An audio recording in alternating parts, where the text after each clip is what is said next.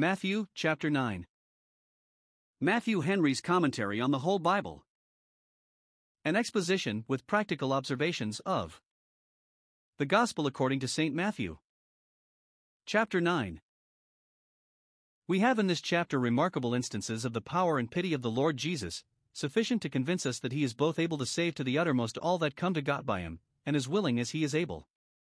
His power and pity appear here in the good offices he did.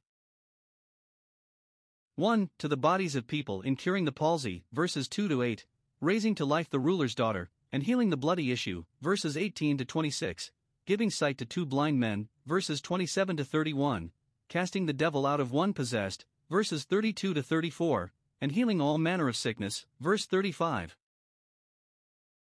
2. To the souls of people, in forgiving sins, verse 2, calling Matthew, and conversing freely with publicans and sinners, verses 9-13, considering the frame of his disciples, with reference to the duty of fasting, verses 14-17, preaching the gospel, and in compassion to the multitude, providing preachers for them, verses 35-38.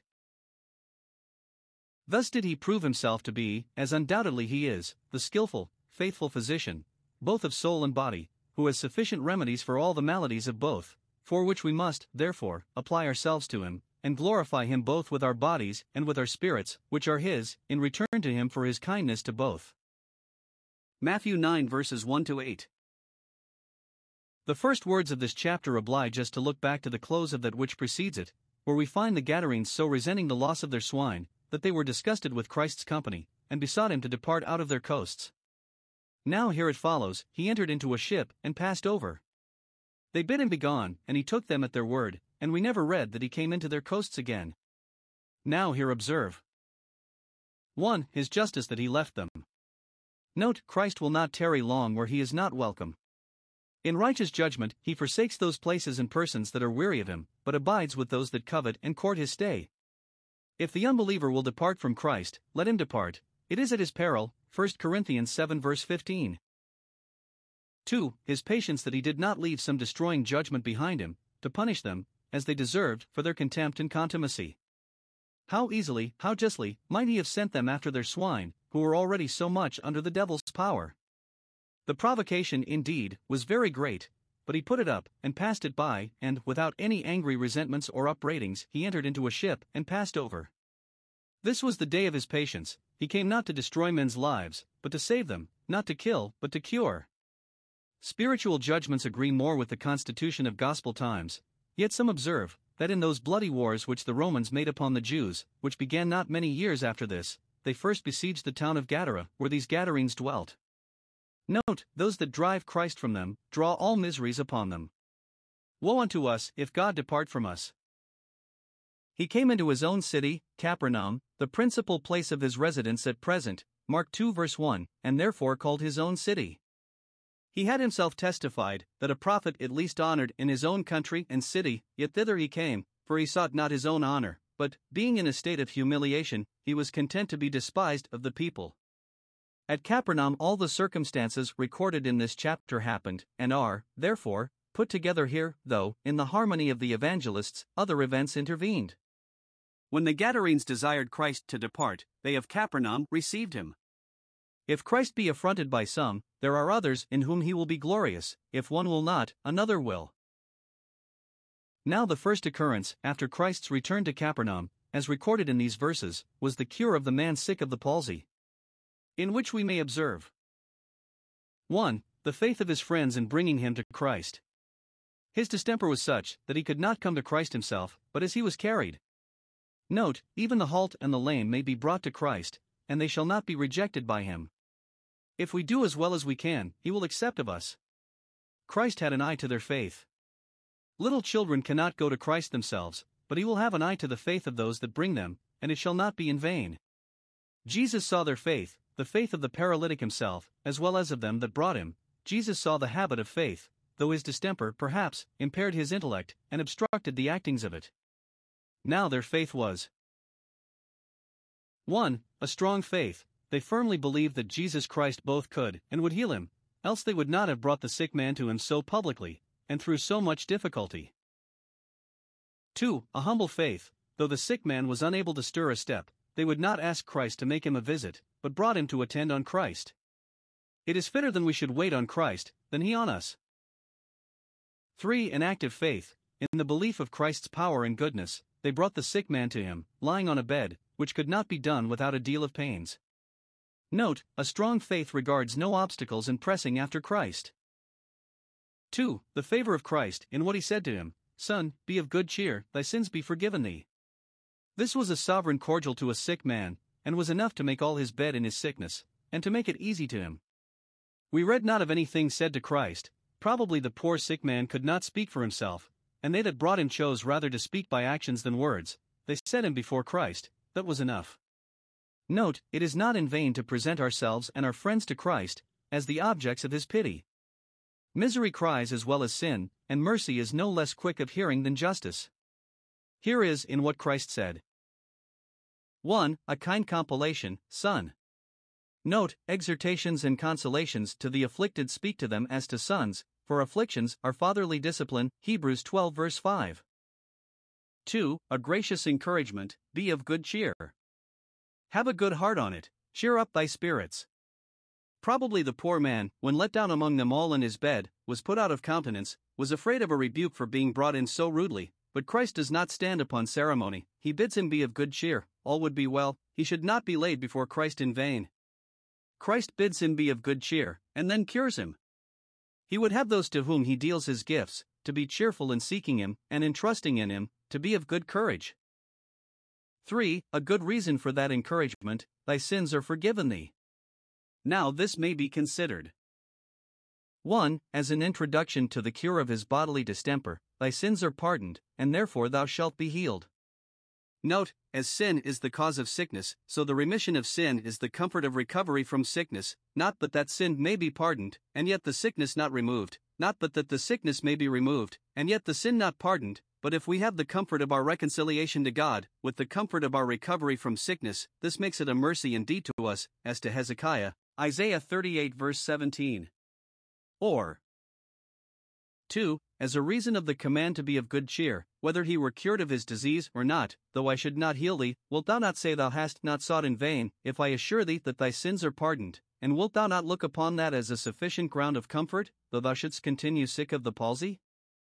Note, they who, through grace, have some evidence of the forgiveness of their sins, have reasons to be of good cheer, whatever outward troubles or afflictions they are under, see Isaiah 33 verse 24. 3. Of the cavil of the scribes at that which Christ said, verse 3, they said within themselves, in their hearts, among themselves, in their secret whisperings, this man blasphemeth.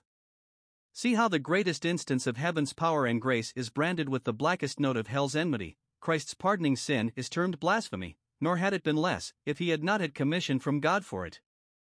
They, therefore, are guilty of blasphemy, that have no such commission, and yet pretend to pardon sin.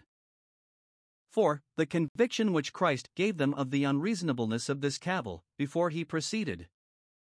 1. He charged them with it. Though they did but say it within themselves, he knew their thoughts. Note, our Lord Jesus has the perfect knowledge of all that we say within ourselves. Thoughts are secret and sudden, yet naked and open before Christ, the eternal Word, Hebrews 4 verses 12 and 13, and he understands them afar off, Psalm 139 verse 2. He could say to them, which no mere man could, wherefore think ye evil in your hearts? Note, there is a great deal of evil in sinful thoughts, which is very offensive to the Lord Jesus. He being the sovereign of the heart, sinful thoughts invade his right, and disturb his possession, therefore he takes notice of them, and is much displeased with them.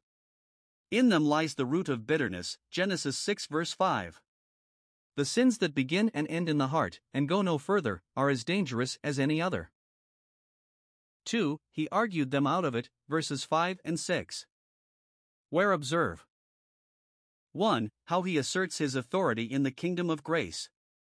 He undertakes to make out that the Son of Man, the mediator, has power on earth to forgive sins, for therefore the Father has committed all judgment to the Son, and has given him this authority, because he is the Son of Man, John 5 verses 22 and 27. If he has power to give eternal life, as he certainly has, John 17 verse 2, he must have power to forgive sin, for guilt is a bar that must be removed, or we can never get to heaven. What an encouragement is this to poor sinners to repent, that the power of pardoning sin is put into the hands of the Son of Man, who is bone of our bone. And if he had this power on earth, much more now that he is exalted to the Father's right hand, to give repentance and remission of sins, and so to be both a prince and a savior. Acts 5 verse 31. 2. How he proves it, by his power in the kingdom of nature, his power to cure diseases. Is it not as easy to say, "Thy sins are forgiven thee," as to say, "Arise and walk"? He that can cure the disease, whether declaratively as a prophet or authoritatively as God, can, in like manner, forgive the sin. Now, 1. This is a general argument to prove that Christ had a divine mission. His miracles, especially his miraculous cures, confirm what he said of himself, that he was the Son of God. The power that appeared in his cures proved him sent of God, and the pity that appeared in them proved him sent of God to heal and save. The God of truth would not set his seal to a lie. 2. It had a particular cogency in this case. The palsy was but a symptom of the disease of sin. Now he made it to appear that he could effectually cure the original disease by the immediate removal of that symptom, so close a connection was there between the sin and the sickness. He that had power to remove the punishment, no doubt, had power to remit the sin.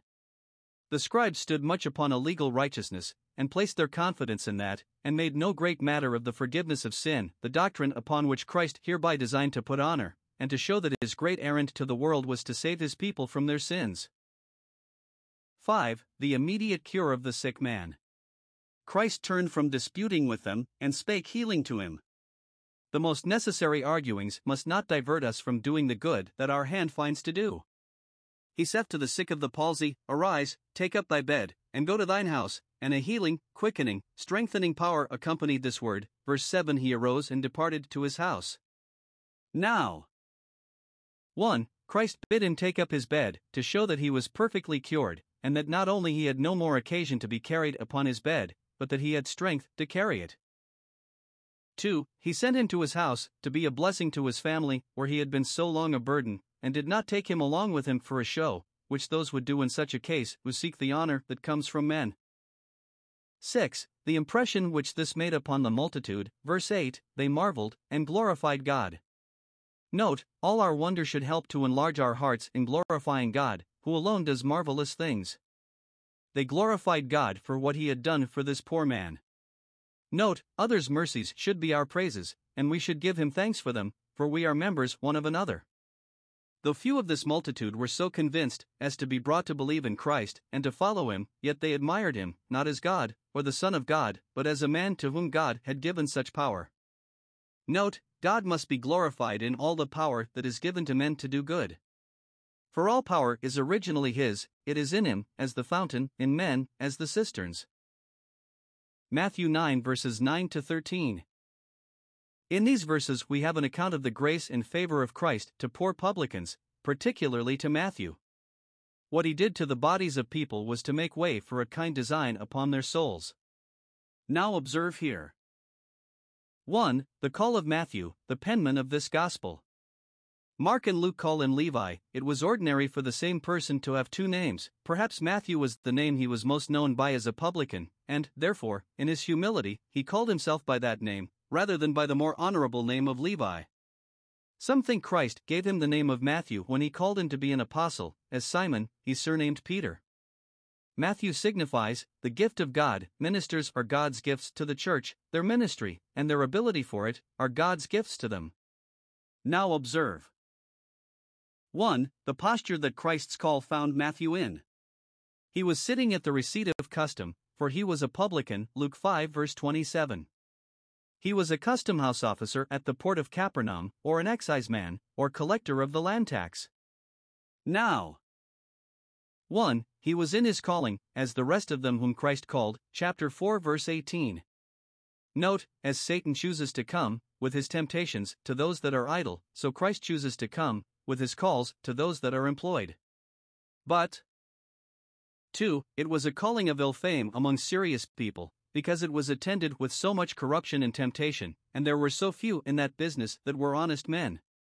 Matthew himself owns what he was before his conversion, as does St. Paul, 1 Timothy 1 verse 13, that the grace of Christ in calling him might be the more magnified, and to show that God has his remnant among all sorts of people.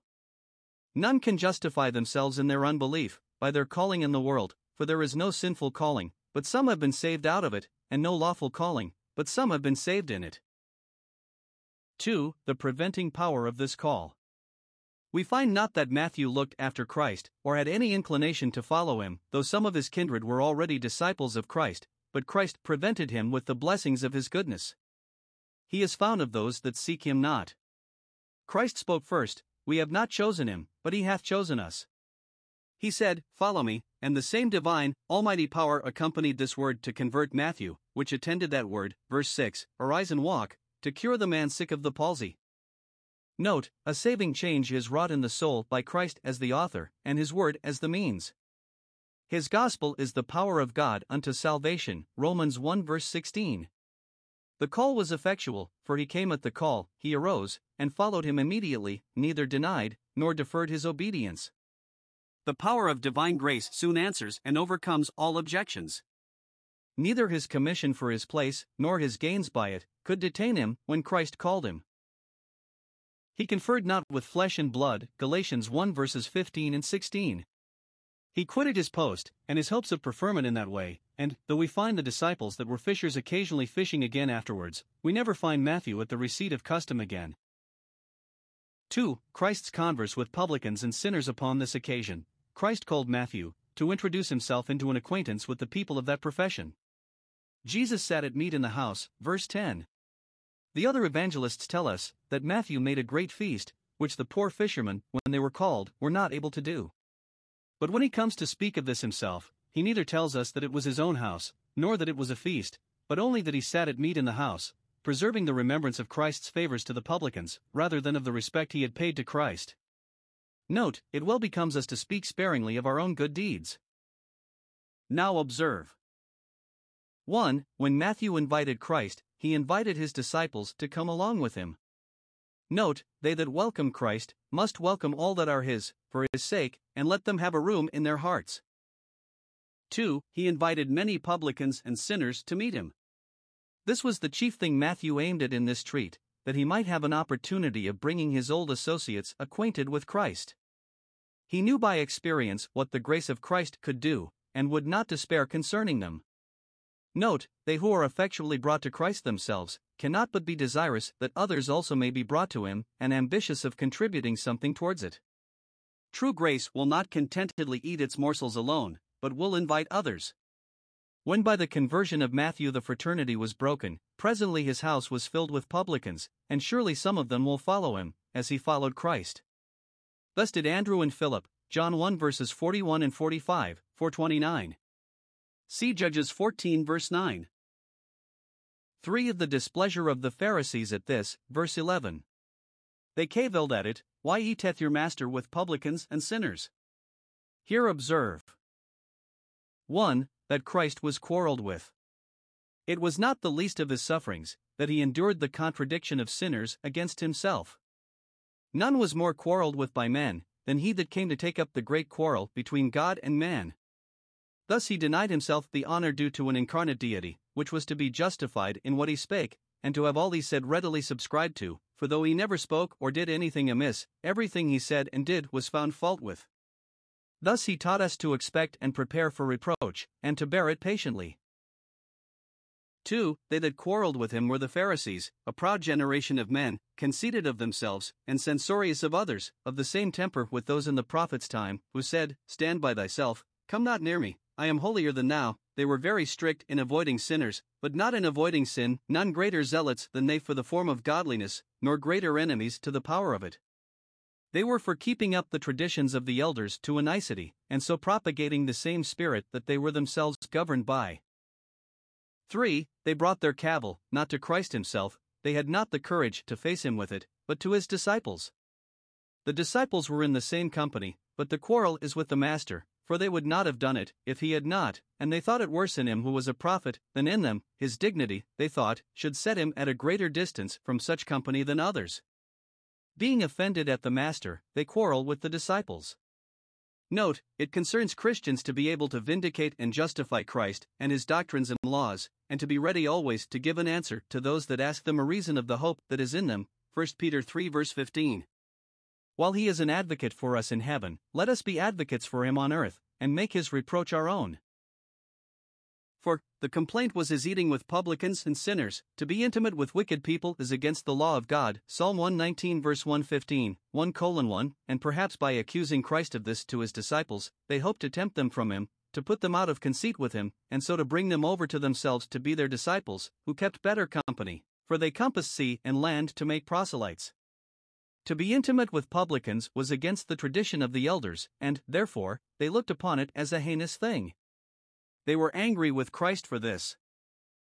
1. Because they wished ill to him, and sought occasion to misrepresent him. Note, it is an easy and very common thing to put the worst constructions upon the best words and actions. 2. Because they wished no good to publicans and sinners, but envied Christ's favor to them, and were grieved to see them brought to repentance. Note, it may justly be suspected that they have not the grace of God themselves, who grudge others a share in that grace, who are not pleased with it. For, the defense that Christ made for himself and his disciples, in justification of their converse with publicans and sinners. The disciples, it should seem, being yet weak, had to seek for an answer to the Pharisees' cavil, and, therefore, bring it to Christ, and he heard it, verse 12, or perhaps overheard them whispering it to his disciples. Let him alone to vindicate himself and to plead his own cause, to answer for himself and for us too. Two things he urges in his defense. 1. The necessity and exigence of the case of the publicans, which called aloud for his help, and therefore justified him in conversing with them for their good. It was the extreme necessity of poor, lost sinners that brought Christ from the pure regions above to these impure ones, and the same was it that brought him into this company which was thought impure. Now, 1. He proves the necessity of the case of the publicans. They that be whole need not a physician, but they that are sick. The publicans are sick, and they need one to help and heal them, which the Pharisees think they do not. Note, 1. Sin is the sickness of the soul. Sinners are spiritually sick. Original corruptions are the diseases of the soul, actual transgressions are its wounds, or the eruptions of the disease. It is deforming, weakening, disquieting, wasting, killing, but, blessed be God, not incurable. 2. Jesus Christ is the great physician of souls. His curing of bodily diseases signified this, that he arose with healing under his wings. He is a skillful, faithful, compassionate physician, and it is his office and business to heal the sick. Wise and good men should be as physicians to all about them. Christ was so. Hunc effectum versus omnes habet sapiens, quem versus egro suos medicus. A wise man cherishes towards all around him the feelings of a physician for his patient. Seneca de Const. 3. Since sick souls have need of this physician, for their disease is dangerous, nature will not help itself. No man can help us. Such need have we of Christ, that we are undone, eternally undone, without him. Sensible sinners see their need, and apply themselves to him accordingly. For, there are multitudes who fancy themselves to be sound and whole, who think they have no need of Christ, but that they can shift for themselves well enough without him, as Laodicea, Revelation 3 verse 17. Thus the Pharisees desired not the knowledge of Christ's word and ways, not because they had no need of him, but because they thought they had none. See John 9 verses 40 and 41. 2. He proves that their necessity did sufficiently justify his conduct, in conversing familiarly with them, and that he ought not to be blamed for it, for that necessity made it an act of charity, which ought always to be preferred before the formalities of a religious profession, in which beneficence and munificence are far better than magnificence, as much as substance is better than shows or shadows. Those duties which are of moral and natural obligation are to take place even of those divine laws which are positive and ritual, much more of those impositions of men and traditions of the elders, which make God's law stricter than he has made it. This he proves, verse 13, by a passage quoted out of Hosea 6 verse 6, I will have mercy and not sacrifice. That moral separation from the society of publicans, which the Pharisees enjoined, was less than sacrifice, but Christ's conversing with them was more than an act of common mercy, and therefore to be preferred before it. If to do well ourselves is better than sacrifice, as Samuel shows, 1 Samuel 15 verses 22 and 23, much more to do good to others. Christ's conversing with sinners is here called mercy. To promote the conversion of souls is the greatest act of mercy imaginable. It is saving a soul from death, James 5 verse 20. Observe how Christ quotes this, Go ye and learn what that meaneth. Note, it is not enough to be acquainted with the letter of Scripture, but we must learn to understand the meaning of it. And they have best learned the meaning of the Scriptures, that have learned how to apply them as a reproof to their own faults, and a rule for their own practice. This Scripture which Christ quoted, served not only to vindicate him, but 1. To show wherein true religion consists, not in external observances, not in meats and drinks and shows of sanctity, not in little particular opinions and doubtful disputations, but in doing all the good we can to the bodies and souls of others, in righteousness and peace, in visiting the fatherless and widows. 2. To condemn the pharisaical hypocrisy of those who place religion in rituals, more than in morals, chapter 23 verse 23. They espouse those forms of godliness which may be made consistent with, and perhaps subservient to, their pride, covetousness, ambition, and malice, while they hate that power of it which is mortifying to those lusts. 2. He urges the nature and end of his own commission. He must keep to his orders, and prosecute that for which he was appointed to be the great teacher. Now, says he, I am not come to call the righteous, but sinners to repentance, and therefore must converse with publicans. Observe. 1. What his errand was, it was to call to repentance. This was his first text, chapter 4 verse 17, and it was the tendency of all his sermons. Note, the gospel call is a call to repentance, a call to us to change our mind and to change our way. 2. With whom his errand lay, not with the righteous, but with sinners. That is, 1. If the children of men had not been sinners, there had been no occasion for Christ's coming among them. He is the Savior, not of man as man, but of man as fallen. Had the first Adam continued in his original righteousness, we had not needed a second Adam. 2. Therefore his greatest business lies with the greatest sinners. The more dangerous the sick man's case is, the more occasion there is for the physician's help. Christ came into the world to save sinners, but especially the chief, 1 Timothy 1 verse 15, to call not those so much, who, though sinners, are comparatively righteous, but the worst of sinners. 3. The more sensible any sinners are of their sinfulness, the more welcome will Christ and his gospel be to them, and everyone chooses to go where his company is desired, not to those who would rather have his room. Christ came not with an expectation of succeeding among the righteous, those who conceit themselves so, and therefore will sooner be sick of their Savior than sick of their sins, but among the convinced humble sinners, to them Christ will come, for to them he will be welcome. Matthew 9 verses 14 to 17. The objections which were made against Christ and his disciples gave occasion to some of the most profitable of his discourses. Thus are the interests of truth often served, even by the opposition it meets with from gainsayers, and thus the wisdom of Christ brings good out of evil. This is the third instance of it in this chapter. His discourse of his power to forgive sin, and his readiness to receive sinners, was occasioned by the cavils of the scribes and Pharisees, so here, from a reflection upon the conduct of his family, arose a discourse concerning his tenderness for it. Observe. 1. The objection which the disciples of John made against Christ's disciples, for not fasting so often as they did, which they are charged with, as another instance of the looseness of their profession, besides that of eating with publicans and sinners, and it is therefore suggested to them, that they should change that profession for another more strict. It appears by the other evangelists, Mark 2 verse 18 and Luke 5 verse 33, that the disciples of the Pharisees joined with them, and we have reason to suspect that they instigated them, making use of John's disciples as their spokesman, because they, being more in favor with Christ and his disciples, could do it more plausibly. Note, it is no new thing for bad men to set good men together by the ears. If the people of God differ in their sentiments, designing men will take that occasion to sow discord, and to incense them one against another, and alienate them one from another, and so make an easy prey of them. If the disciples of John and of Jesus clash, we have reason to suspect the Pharisees have been at work underhand, blowing the coals. Now the complaint is, why do we and the Pharisees fast often, but thy disciples fast not? It is pity the duties of religion, which ought to be the confirmations of holy love, should be made the occasions of strife and contention, but they often are so, as here, where we may observe. 1. How they boasted of their own fasting. We and the Pharisees fast often.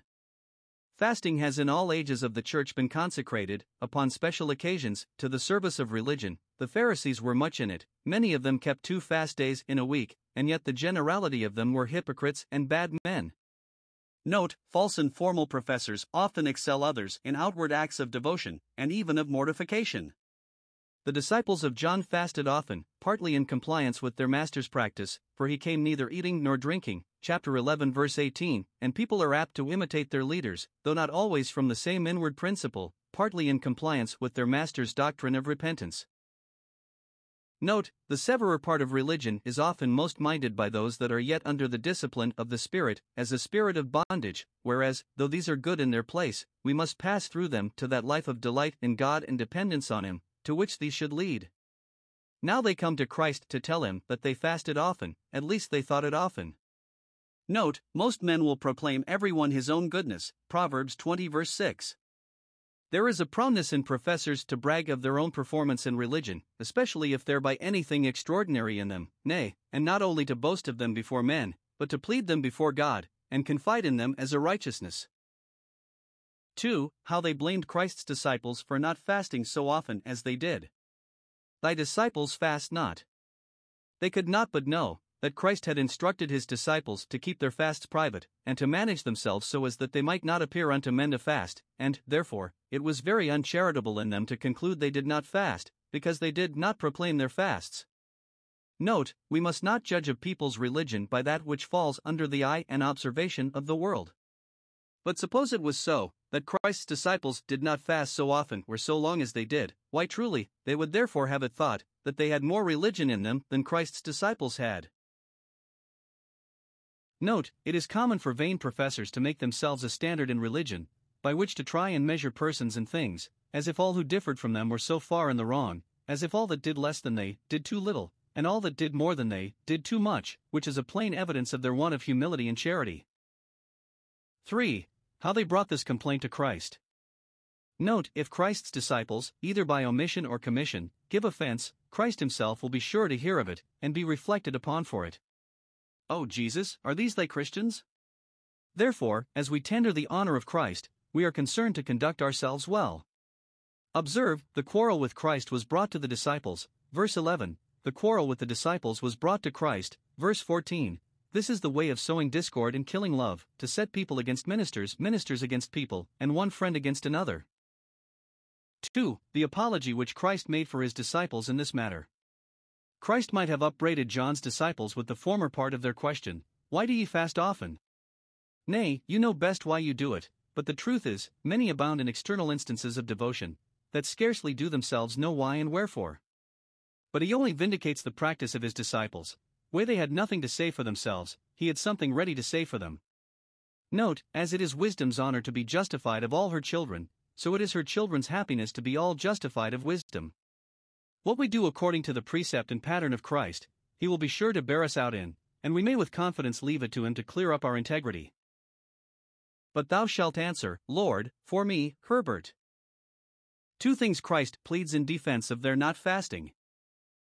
1. That it was not a season proper for that duty, verse 15. Can the children of the bride chamber mourn, as long as the bridegroom is with them?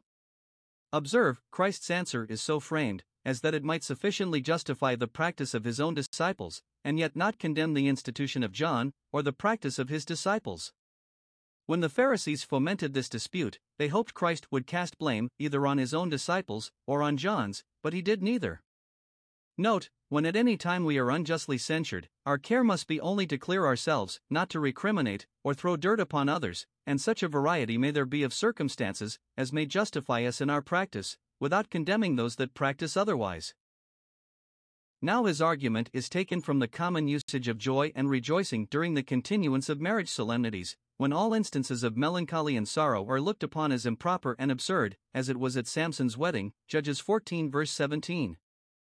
Now, 1. The disciples of Christ were the children of the bride chamber, invited to the wedding feast, and welcome there. The disciples of the Pharisees were not so, but children of the bondwoman, Galatians 4 verses 25 and 31, continuing under a dispensation of darkness and terror. Note, the faithful followers of Christ, who have the spirit of adoption, have a continual feast, while they who have the spirit of bondage and fear, cannot rejoice for joy, as other people, Hosea 9 verse 1. 2. The disciples of Christ had the bridegroom with them, which the disciples of John had not, their master was now cast into prison, and lay there in continual danger of his life, and therefore it was seasonable for them to fast often.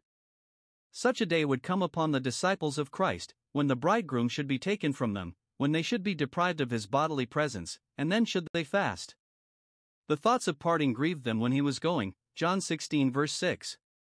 Tribulation and affliction befell them when he was gone, and gave them occasion of mourning and praying, that is, of religious fasting. Note 1. Jesus Christ is the bridegroom of his church, and his disciples are the children of the bridechamber.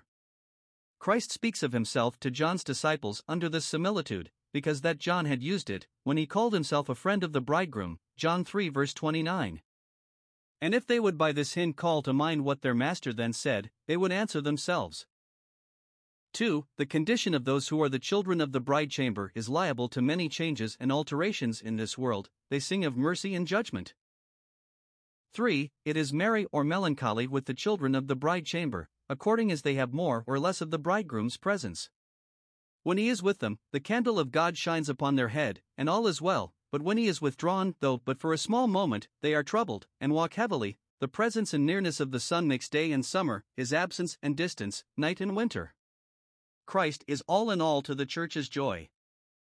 For every duty is to be done in its proper season. See Ecclesiastes 7 verse 14, James 5 verse 13. There is a time to mourn and a time to laugh, to each of which we should accommodate ourselves, and bring forth fruit in due season. In fasts, regard is to be had to the methods of God's grace towards us. When he mourns to us, we must lament, and also to the dispensations of his providence concerning us. There are times when the Lord God calls to weeping and mourning. Regard is likewise to be had to any special work before us. Chapter 17 verse 21, Acts 13 verse 2.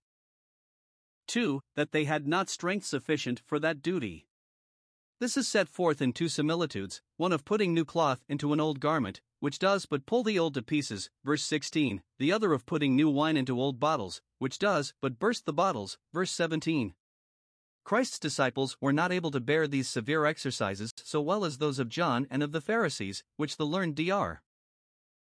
Whitby gives this reason for: there were among the Jews not only sects of the Pharisees and Essenes, who led an austere life, but also schools of the prophets, who frequently lived in mountains and deserts, and were many of them Nazarites. They had also private academies to train men up in a strict discipline, and possibly from these many of John's disciples might come, and many of the Pharisees, whereas Christ's disciples, being taken immediately from their callings, had not been used to such religious austerities, and were unfit for them, and would by them be rather unfitted for their other work.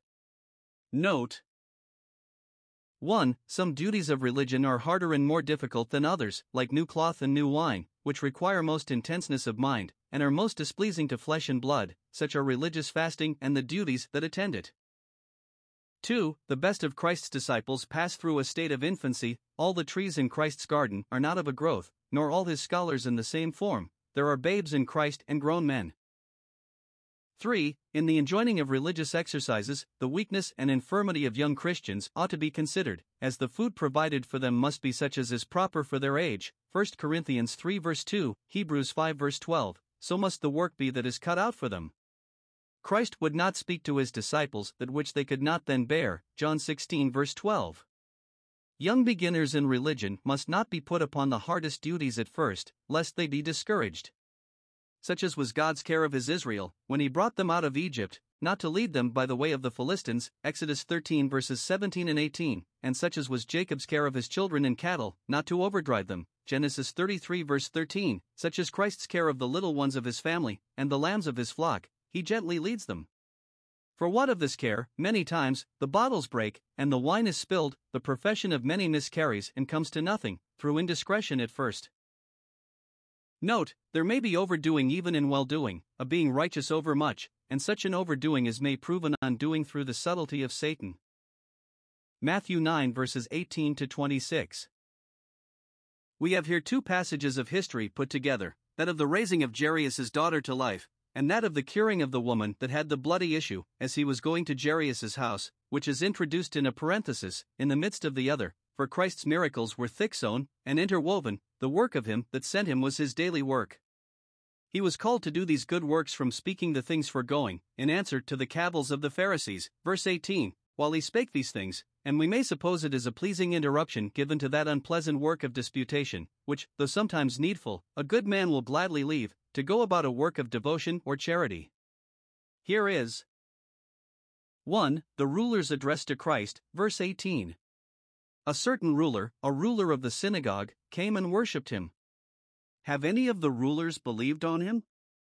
Yes, here was one, a church ruler, whose faith condemned the unbelief of the rest of the rulers. This ruler had a little daughter, of 12 years old, just dead, and this breach made upon his family comforts was the occasion of his coming to Christ. Note, in trouble we should visit God, the death of our relations should drive us to Christ, who is our life, it is well if anything will do it. When affliction is in our families, we must not sit down astonished, but, as Job, fall down and worship. Now observe. 1. His humility in this address to Christ. He came with his errand to Christ himself, and did not send his servant. Note, it is no disparagement to the greatest rulers, personally to attend on the Lord Jesus. He worshipped him, bowed the knee to him, and gave him all imaginable respect. Note, they that would receive mercy from Christ must give honor to Christ. 2. His faith in this address, my daughter is even now dead, and though any other physician would now come too late, nothing more absurd than post-mortem medicine after death, yet Christ comes not too late, he is a physician after death, for he is the resurrection and the life. O come then, and lay thy hand upon her, and she shall live. This was quite above the power of nature, a privation ad habitum non data regressus, life once lost cannot be restored, yet within the power of Christ, who is life in himself, and quickeneth whom he will. Now Christ works in an ordinary, by nature and not against it, and, therefore, we cannot in faith bring him such a request as this. While there is life, there is hope and room for prayer, but when our friends are dead, the case is determined, we shall go to them, but they shall not return to us.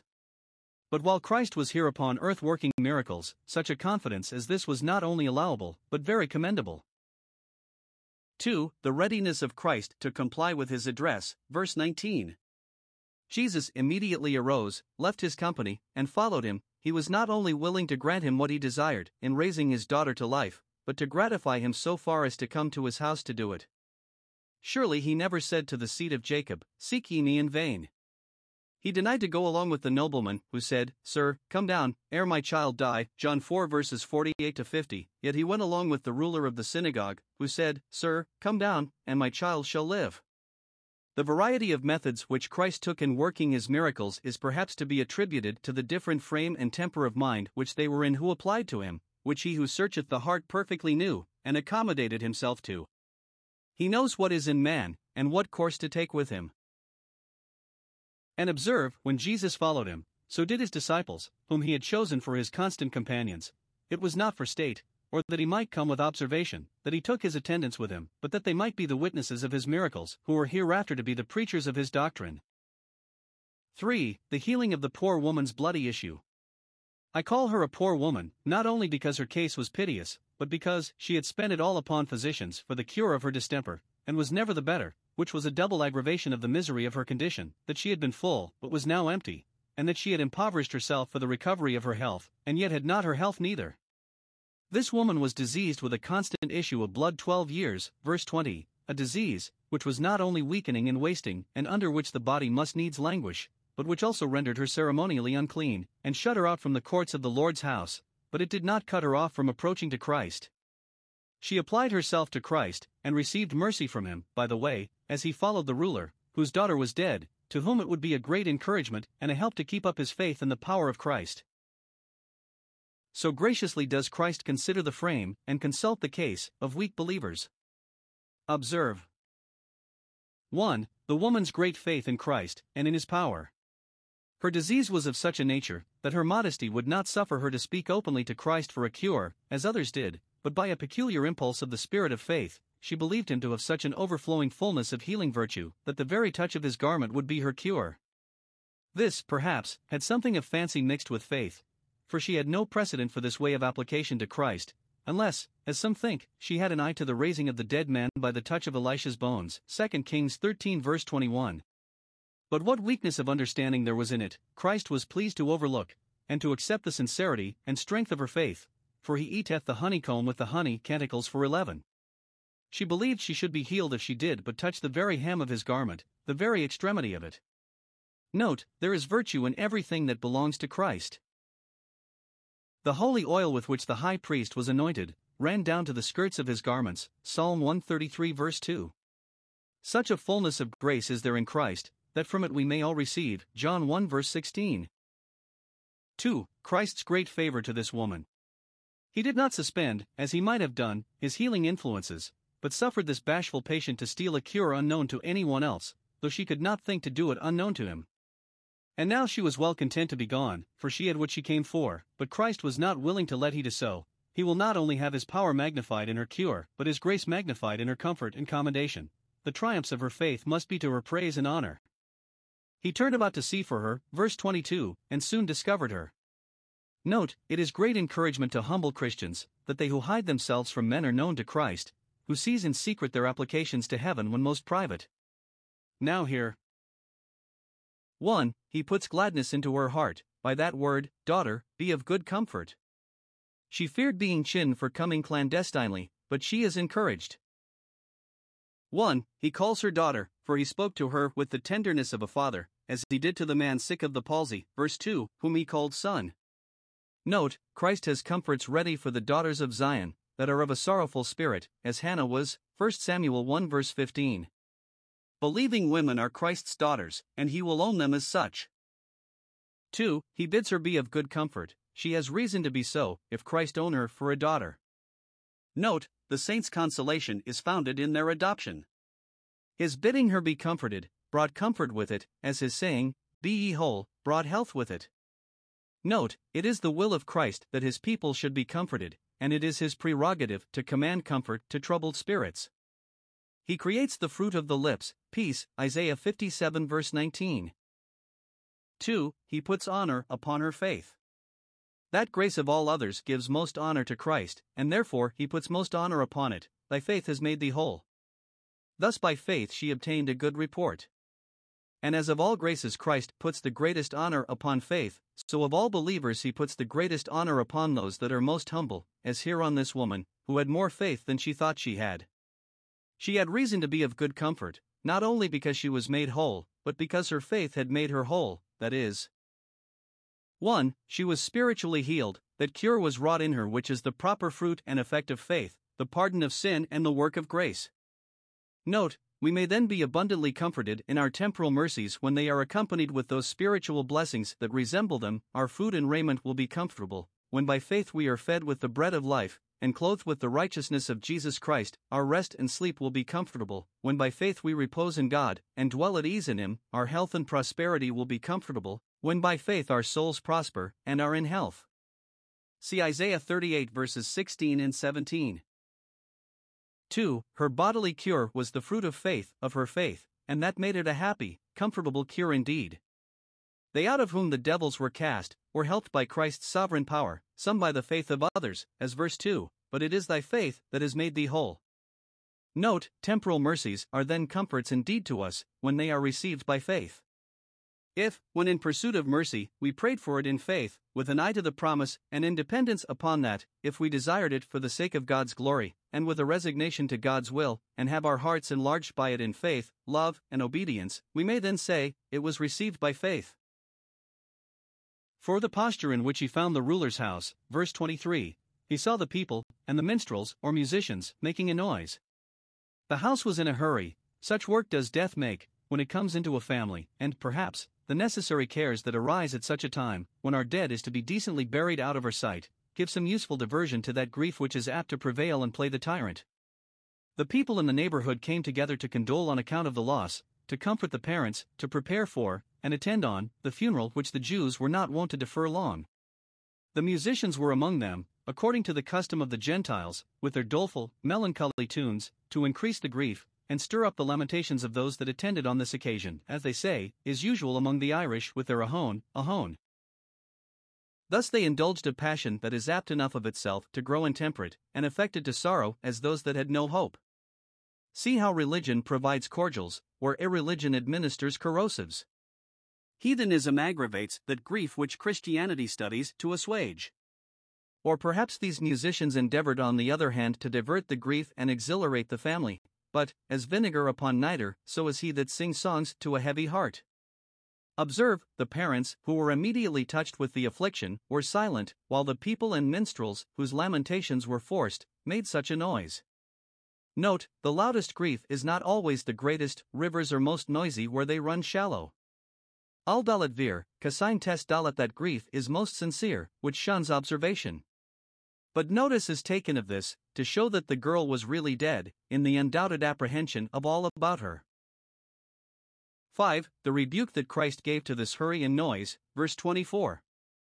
He said, "Give place." Note, sometimes, when the sorrow of the world prevails, it is difficult for Christ and his comforts to enter.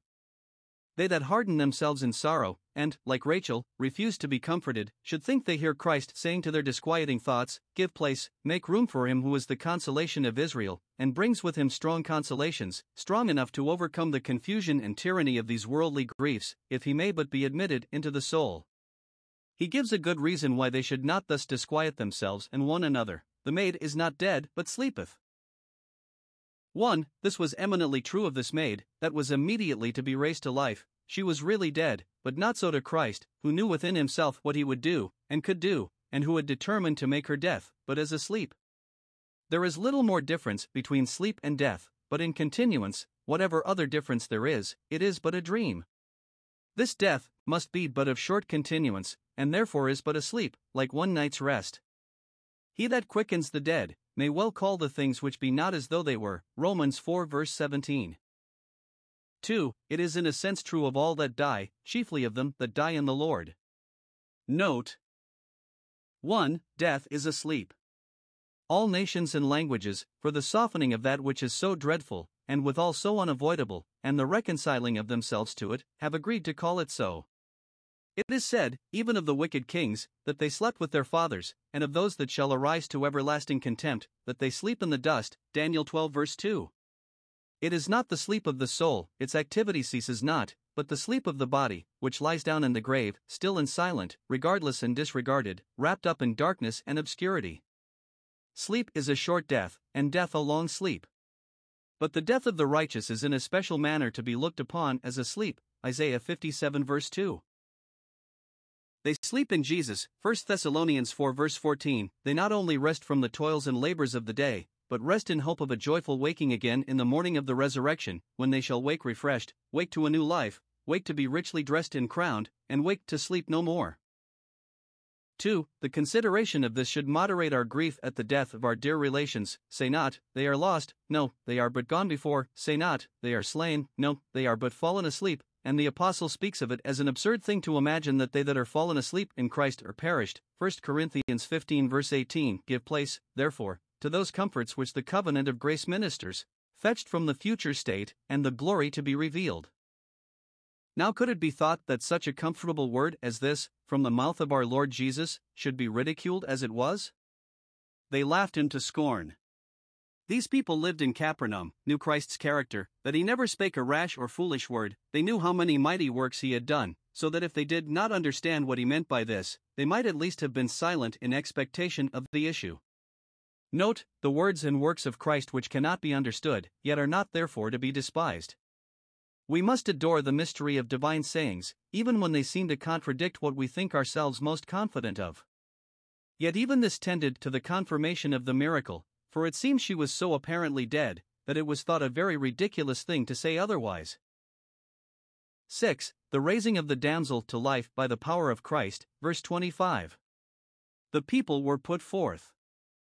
Note, scorners that laugh at what they see and hear that is above their capacity, are not proper witnesses of the wonderful works of Christ, the glory of which lies not in pomp, but in power. The widow's son at Nain, and Lazarus, were raised from the dead openly, but this damsel privately, for Capernaum, that had slighted the lesser miracles of restoring health, was unworthy to see the greater, of restoring life. These pearls were not to be cast before those that would trample them under their feet. Christ went in and took her by the hand, as it were to awake her, and to help her up, prosecuting his own metaphor of her being asleep. The high priest, that typified Christ, was not to come near the dead, Leviticus 21 verses 10 and 11, but Christ touched the dead. The Levitical priesthood leaves the dead in their uncleanness, and therefore keeps at a distance from them, because it cannot remedy them, but Christ, having power to raise the dead, is above the infection, and therefore is not shy of touching them. He took her by the hand, and the maid arose. So easily, so effectually was the miracle wrought, not by prayer, as Elijah did, 1 Kings 17 verse 21, and Elisha, 2 Kings 4 verse 33, but by a touch. They did it as servants, he as a son, as a God, to whom belong the issues from death. Note, Jesus Christ is the Lord of souls, he commands them forth, and commands them back, when and as he pleases. Dead souls are not raised to spiritual life, unless Christ take them by the hand. It is done in the day of his power. He helps us up, or we lie still. 7. The general notice that was taken of this miracle, though it was wrought privately, verse 26. The fame thereof went abroad into all that land, it was the common subject of discourse. Note, Christ's works are more talked of than considered and improved.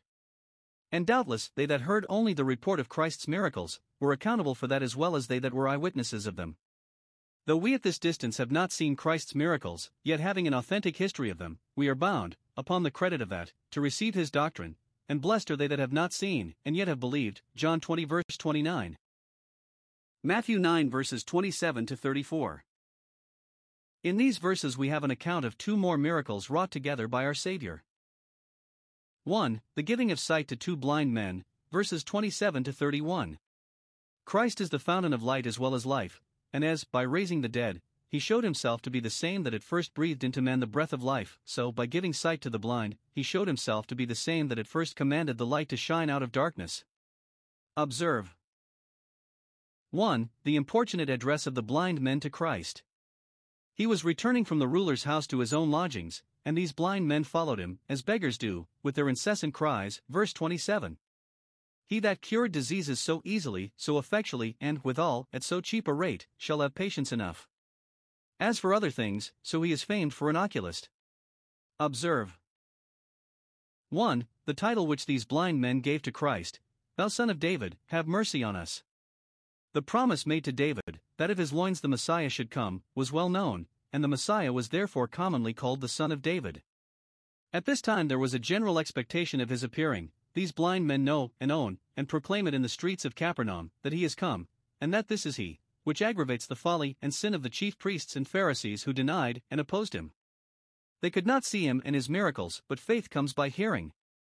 Note, they who, by the providence of God, are deprived of bodily sight, may yet, by the grace of God, have the eyes of their understanding so enlightened, as to discern those great things of God, which are hid from the wise and prudent. 2. Their petition, have mercy on us. It was foretold that the Son of David should be merciful, Psalm 72 verses 12 and 13, and in him shines the tender mercy of our God, Luke 1 verse 78. Note, whatever our necessities and burthens are, we need no more for supply and support, than a share in the mercy of our Lord Jesus. Whether he heal us or no, if he have mercy on us, we have enough. As to the particular instances and methods of mercy, we may safely and wisely refer ourselves to the wisdom of Christ. They did not each of them say for himself, have mercy on me, but both for one another, have mercy on us. Note, it becomes those that are under the same affliction, to concur in the same prayers for relief. Fellow sufferers should be joint petitioners. In Christ, there is enough for all. 3. Their importunity in this request, they followed him crying. It seems, he did not take notice of them at first, for he would try their faith, which he knew to be strong, would quicken their prayers, and make his cures the more valued, when they did not always come at the first word, and would teach us to continue instant in prayer, always to pray, and not to faint, and though the answer do not come presently, yet to wait for it, and to follow providence, even in those steps and outgoings of it which seem to neglect or contradict our prayers. Christ would not heal them publicly in the streets, for this was a cure he would have kept private, verse 30, but when he came into the house, they followed him thither, and came to him.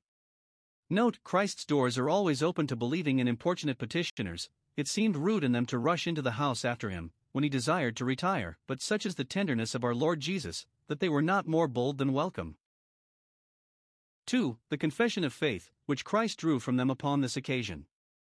When they came to him for mercy, he asked them, Believe ye that I am able to do this? Note, faith is the great condition of Christ's favors.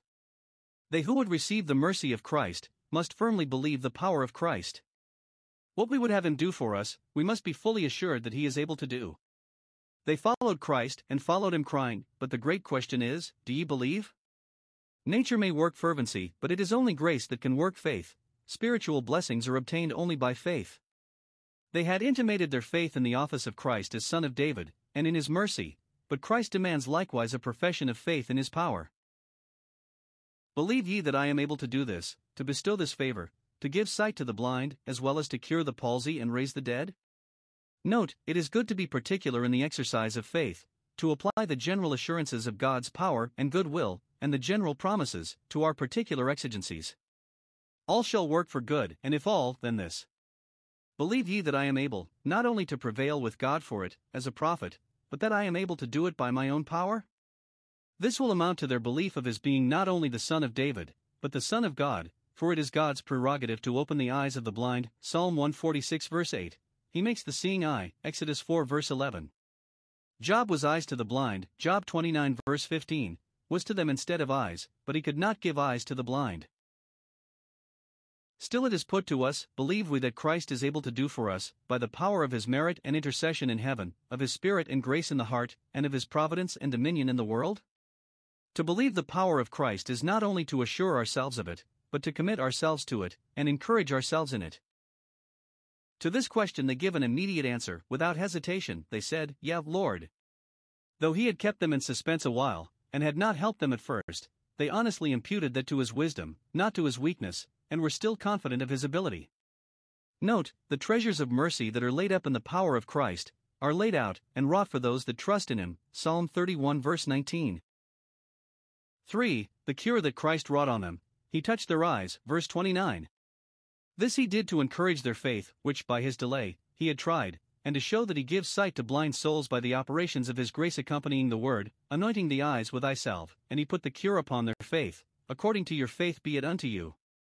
When they begged for a cure, he inquired into their faith, verse 28, believe ye that I am able? He did not inquire into their wealth, whether they were able to pay him for a cure, nor into their reputation, should he get credit by curing them, but into their faith. And now they had professed their faith he referred the matter to that, I know you do believe, and the power you believe in shall be exerted for you, according to your faith be it unto you. This speaks. 1. His knowledge of the sincerity of their faith, and his acceptance and approbation of it. Note, it is a great comfort to true believers, that Jesus Christ knows their faith, and is well pleased with it. Though it be weak, though others do not discern it, though they themselves are ready to question it, it is known to him. 2. His insisting upon their faith is necessary, if you believe, take what you come for. Note, they who apply themselves to Jesus Christ, shall be dealt with according to their faith, not according to their fancies, nor according to their profession, but according to their faith. That is, unbelievers cannot expect to find any favor with God, but true believers may be sure to find all that favor which is offered in the gospel, and our comforts ebb or flow, according as our faith is stronger or weaker. We are not straitened in Christ, let us not then be straitened in ourselves. For the charge he gave them to keep it private, verse 30, see that no man know it. He gave them this charge. 1. To set us an example of that humility and lowliness of mind, which he would have us to learn of him. Note, in the good we do, we must not seek our own praise, but only the glory of God. It must be more our care and endeavor to be useful, than to be known and observed to be so, Proverbs 20 verse 6, 25:27. Thus Christ seconded the rule he had given, let not thy left hand know what thy right hand doeth. 2. Some think that Christ, in keeping it private, showed his displeasure against the people of Capernaum, who had seen so many miracles, and yet believed not. Note, the silencing of those who should proclaim the works of Christ is a judgment to any place or people, and it is just in Christ to deny the means of conviction to those that are obstinate in their infidelity, and to shroud the light from those that shut their eyes against it.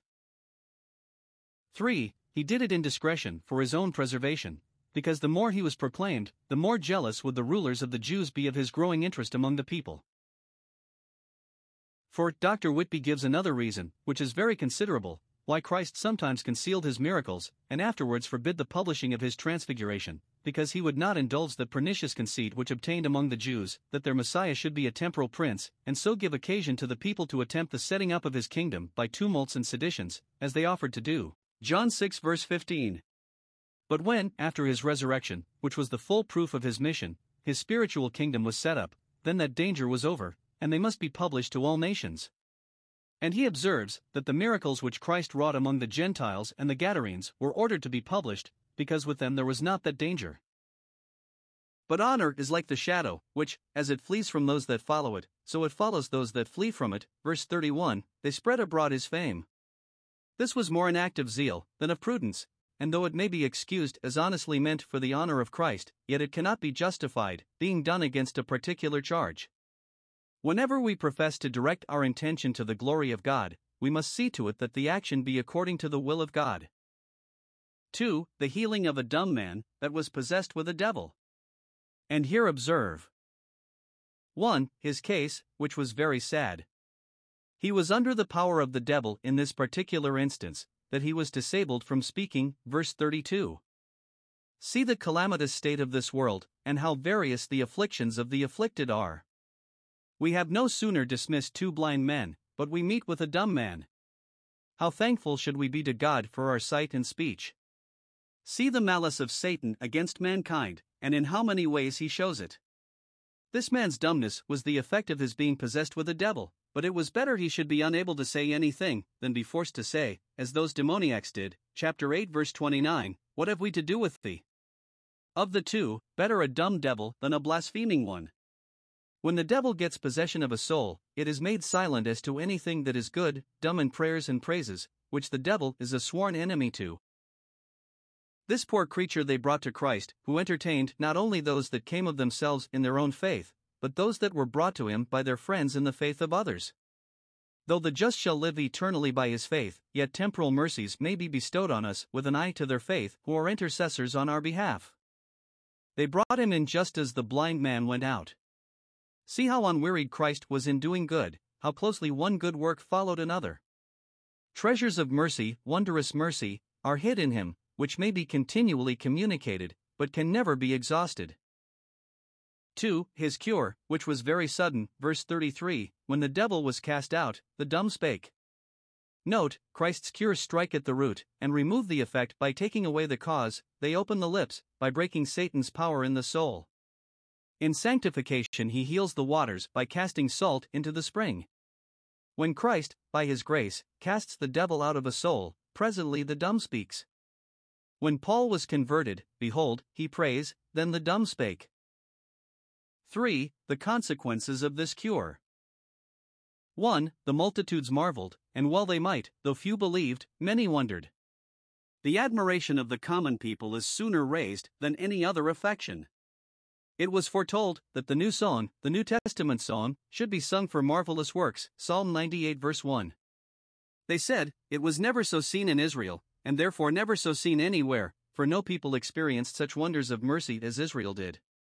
There had been those in Israel that were famous for working miracles, but Christ excelled them all.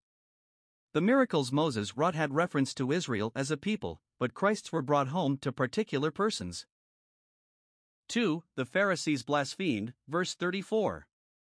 When they could not gainsay the convincing evidence of these miracles, they fathered them upon the devil, as if they had been wrought by compact and collusion. He casteth out devils, say they, by the prince of the devils, a suggestion horrid beyond expression. We shall hear more of it afterwards, and Christ's answer to it, chapter 12 verse 25, only observe here, how evil men and seducers wax worse and worse, 2 Timothy 3 verse 13, and it is both their sin and their punishment.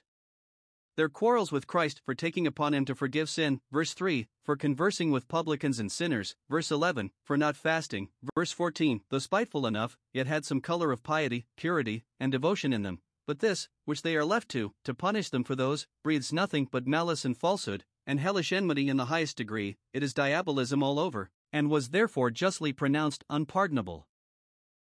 Because the people marveled, they must say something to diminish the miracle, and this was all they could say.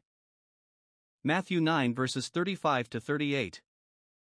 Here is 1. A conclusion of the foregoing account of Christ's preaching and miracles, verse 35, he went about all the cities teaching and healing. This is the same we had before, chapter 4 verse 23. There it ushers in the more particular record of Christ's preaching, chapter 5, 6, and 7, and of his cures, chapter 8 and 9, and here it is elegantly repeated in the close of these instances, as the quod erat demonstrandum, the point to be proved, as if the evangelist should say, now I hope I have made it out, by an induction of particulars, that Christ preached and healed, for you have had the heads of his sermons, and some few instances of his cures, which were wrought to confirm his doctrine. And these were written that you might believe. Some think that this was a second perambulation in Galilee, like the former, he visited again those whom he had before preached to. Though the Pharisees cavilled at him and opposed him, he went on with his work, he preached the gospel of the kingdom. He told them of a kingdom of grace and glory, now to be set up under the government of a mediator. This was gospel indeed, good news, glad tidings of great joy. Observe how Christ in his preaching had respect. 1. To the private towns.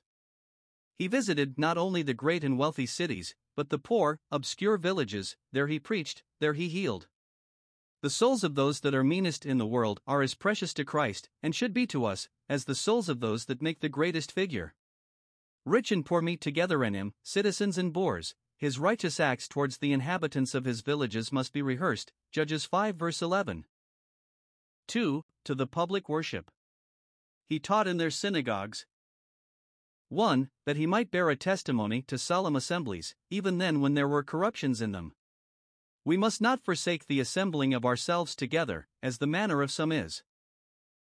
2. That he might have an opportunity of preaching there, where people were gathered together, with an expectation to hear. Thus, even where the gospel church was founded, and Christian meetings erected, the apostles often preached in the synagogues of the Jews. It is the wisdom of the prudent, to make the best of that which is. 2. A preface, or introduction, to the account in the following chapter, of his sending forth his apostles.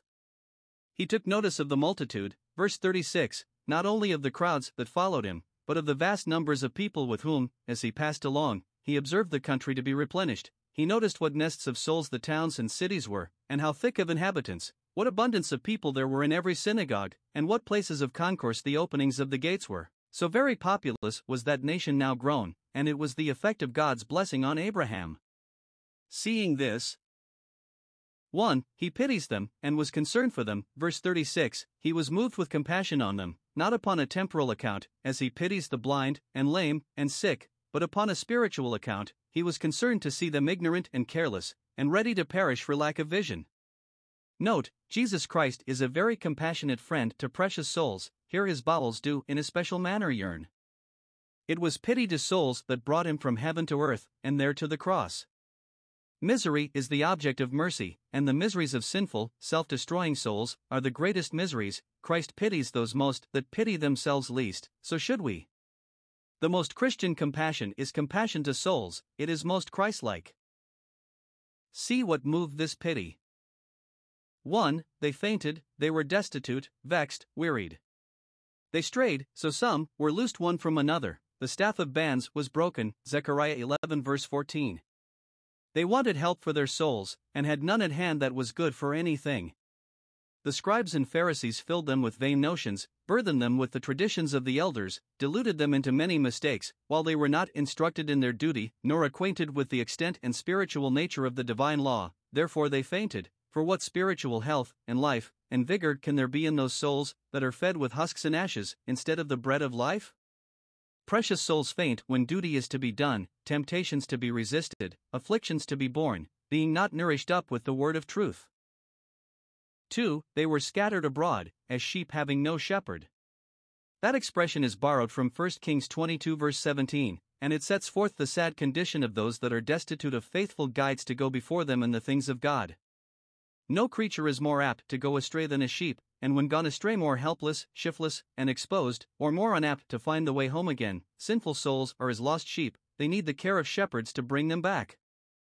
The teachers the Jews then had pretended to be shepherds, yet Christ says they had not shepherds, for they were worse than none, idle shepherds that led them away, instead of leading them back, and fleeced the flock, instead of feeding it, such shepherds as were described, Jeremiah 23 verse 1, etc. Ezekiel 34 verse 2, etc. Note, the case of those people is very pitiable, who either have no ministers at all, or those that are as bad as none, that seek their own things, not the things of Christ and souls. 2. He excited his disciples to pray for them. His pity put him upon devising means for the good of these people. It appears, Luke 6 verses 12 and 13, that upon this occasion, before he sent out his apostles, he did himself spend a great deal of time in prayer. Note, those we pity we should pray for.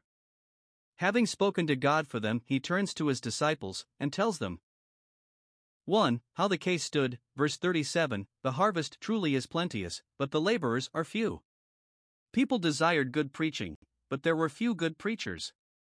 There was a great deal of work to be done, and a great deal of good likely to be done, but there wanted hands to do it. 1. It was an encouragement that the harvest was so plenteous.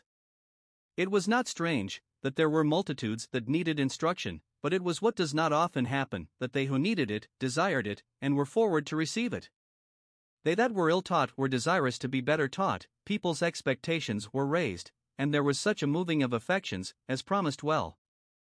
Note, it is a blessed thing to see people in love with good preaching. The valleys are then covered over with corn, and there are hopes it may be well gathered in. That is a gale of opportunity that calls for a double care and diligence in the improvement of it. A harvest day should be a busy day.